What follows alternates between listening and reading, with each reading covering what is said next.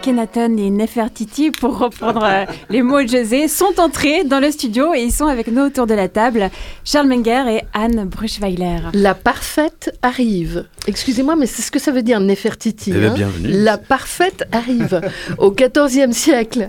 Et moi, elle me plaît, euh, Nefertiti, mais je- je- j'endosse le rôle tout de suite. Euh, elle était très moderne, elle avait 17 ans, elle a pris un époux plus jeune qu'elle, Akhenaton, 12 ans. Ah bah voilà. C'est la journée des révélations. Ah, le, travail d'équipe donne des résultats parfois surprenants. Et on nous vient d'apprendre que la perfection existait. Voilà, incarné. Elle est descendue dans le studio de Midi Bascule. Mais rassurez-vous, je remonte et tout de suite, je, deviens, je redeviens imparfaite. Anne, tu es donc la directrice du théâtre Forum-Mérin. Tu es à l'initiative avec Charles de ce projet de radio, d'émission. Faire de la radio au théâtre, tu l'avais dit lors de la toute première émission, c'était vraiment une envie forte. C'était un rêve de, faire Forum autrement dans, ce théâtre Forum, Forum-Mérin. Peut-être finalement une question un peu bateau, mais un petit bilan de cette première saison. Comment tu te sens aujourd'hui à, l'heure de, la dernière?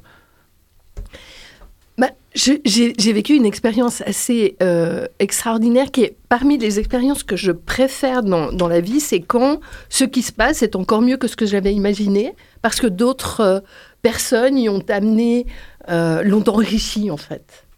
Et, ça, c'est une chance incroyable d'avoir un jour comme ça une intuition, une idée. Tiens, on est, le théâtre est fermé, c'est terrible, on n'arrive plus à être en contact ni avec les gens ni avec les artistes. Et si on faisait de la radio, on offre la possibilité aux artistes de faire de la radio, on, engage euh, euh, toutes sortes d'artistes et de personnes qui travaillaient dans le secteur culturel puis qui n'ont plus tellement de possibilités de travailler. Et on se met ensemble et on imagine un projet.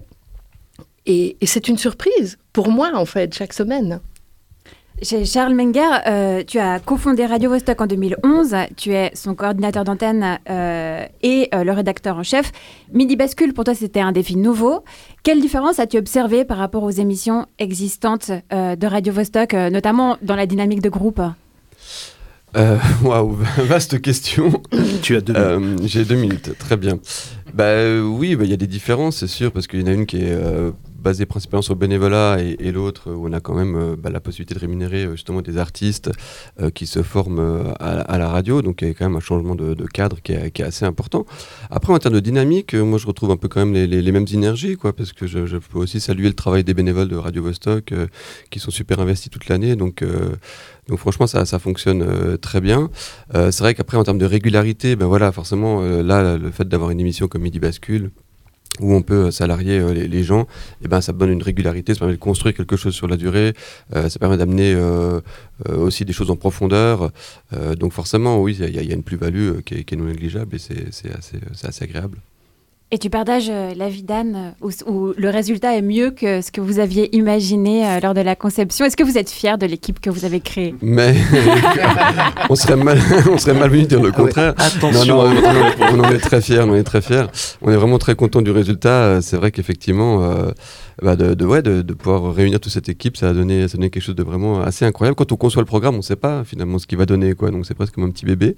Et puis après, on donne un peu, euh, voilà, on donne un peu tous les tous les éléments qu'on peut, on donne de la formation, on accompagne. euh, et après, c'est à l'équipe de voler de ses propres ailes. Franchement, Euh, pour dire qu'il avait 12 ans, il a fait de beaux- on a fait de beaux enfants. hein. Voilà, c'est ça. c'est ça. Moi, avant, Donc, avant de, franchement, de euh, ouais. donner la parole à Olivier, j'aimerais vous demander au débeauté comme ça, un, mais votre peut-être meilleur souvenir, en tout cas celui qui vous vient, une émission qui vous a bluffé ou changé ou quelque chose, voilà, un, un truc qui vous est arrivé pendant cette saison, en tant qu'auditeur ou auditrice. Ah, il y a des moments avec l'habillage, c'était assez chouette. J'ai bien aimé les... j'ai bien aimé l'émission sur l'horreur euh, où on avait tout un habillage sonore, comme je viens aussi du son à la base. Euh, je trouvais assez assez sympa de pouvoir euh, un peu donner une couleur à, à chaque émission et puis d'amener de la cohérence entre le fond et la forme. Donc la spéciale Halloween qu'on peut réécouter en podcast, elle était assez sympa, je trouve.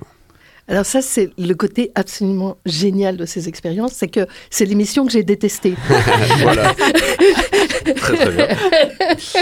voilà. ça suffit, non? Très bien. Donc Très les bien. autres, je les ai aimés beaucoup. on, on vous invite, euh, si vous nous écoutez, à, à aller l'entendre pour vous faire votre avis et savoir si vous êtes plutôt du côté de Charles ou d'Anne. Comme Voilà. quoi, c'est pas très très différent de faire de la radio ou du théâtre finalement. hein. Ça appelle des, sensations, des sensibilités qui sont différentes et qui ont l'occasion de s'exprimer et dont on peut éventuellement débattre.